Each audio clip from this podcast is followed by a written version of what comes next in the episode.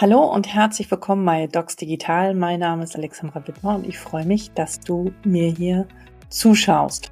Digitale Langsamkeit gleich Talentverlust?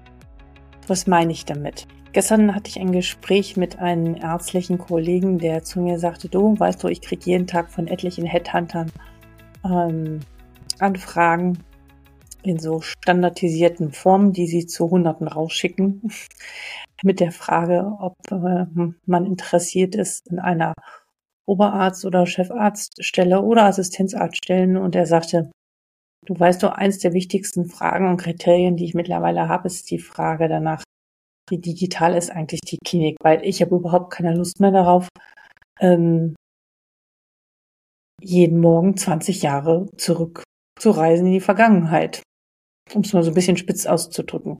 Und er sagt eine elektronische, elektronische Fieberkurve oder ein Messenger oder aber auch ein Intranet, das würde nicht mehr reichen. Sehr interessant. Und das ist nicht die einzige Rückmeldung, die ich diesbezüglich bekommen habe. Eine andere ärztliche Kollegin, die überlegt, die ist noch in der Klinik, sie ist gerade Fachärztin geworden, ob sie sich niederlassen will, äh, erzählte mir, dass sie keine Arztpraxis übernehmen will, wo es noch Karteikarten gibt. Ja, oder wie sie sagte, so vergibte PCs. Sie sagte dann, wenn sie sich dafür entscheidet, und das überlegt sie sich sehr gut, dann macht sie es lieber in Anführungsstrichen auf der grünen Wiese. Ich finde, diese beiden Aussagen spiegeln einen Trend wider.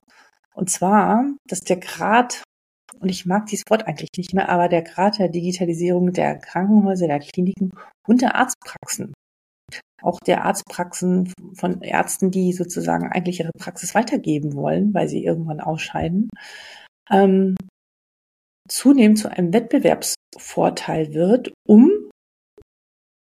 neue Ärztinnen und Ärzte zu finden und auch Pflegepersonal und Praxispersonal, also medizinische Fachangestellte, weil die das anders gar nicht mehr wollen und das Recruiting ja sowieso an sich schon schwierig ist und nicht leichter wird. Ich habe noch mal eine Studie rausgesucht von PwC aus dem Jahr 2022, die noch mal wirklich diese Dringlichkeit des Themas unterstreicht und sagt, dass bis 2035 im Gesundheitswesen 1,8 Millionen Stellen unbesetzt bleiben werden. Das bedeutet ein Engpass von circa 35 Prozent. Das muss man sich mal überlegen.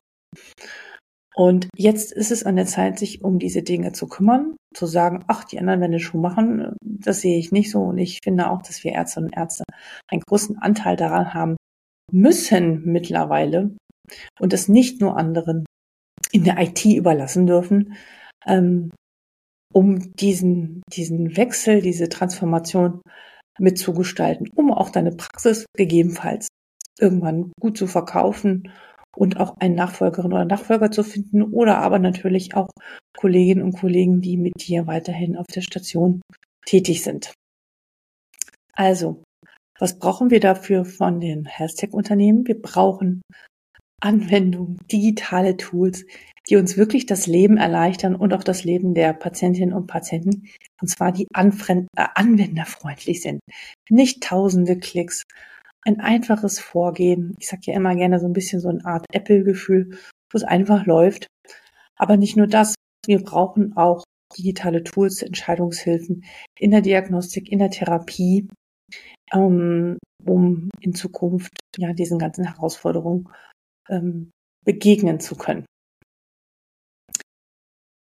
Was ist deine Meinung dazu?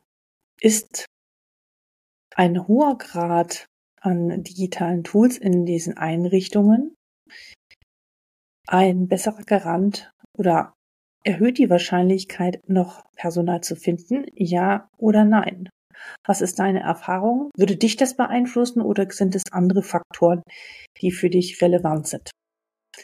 Lass es mich wissen. Ich freue mich sehr über deine Rückmeldung kannst mir gerne schreiben unter info@docsdigital.de oder aber du abonnierst hier den Kanal oder ähm, du findest mich auf allen anderen sozialen Kanälen auch gerne bei LinkedIn.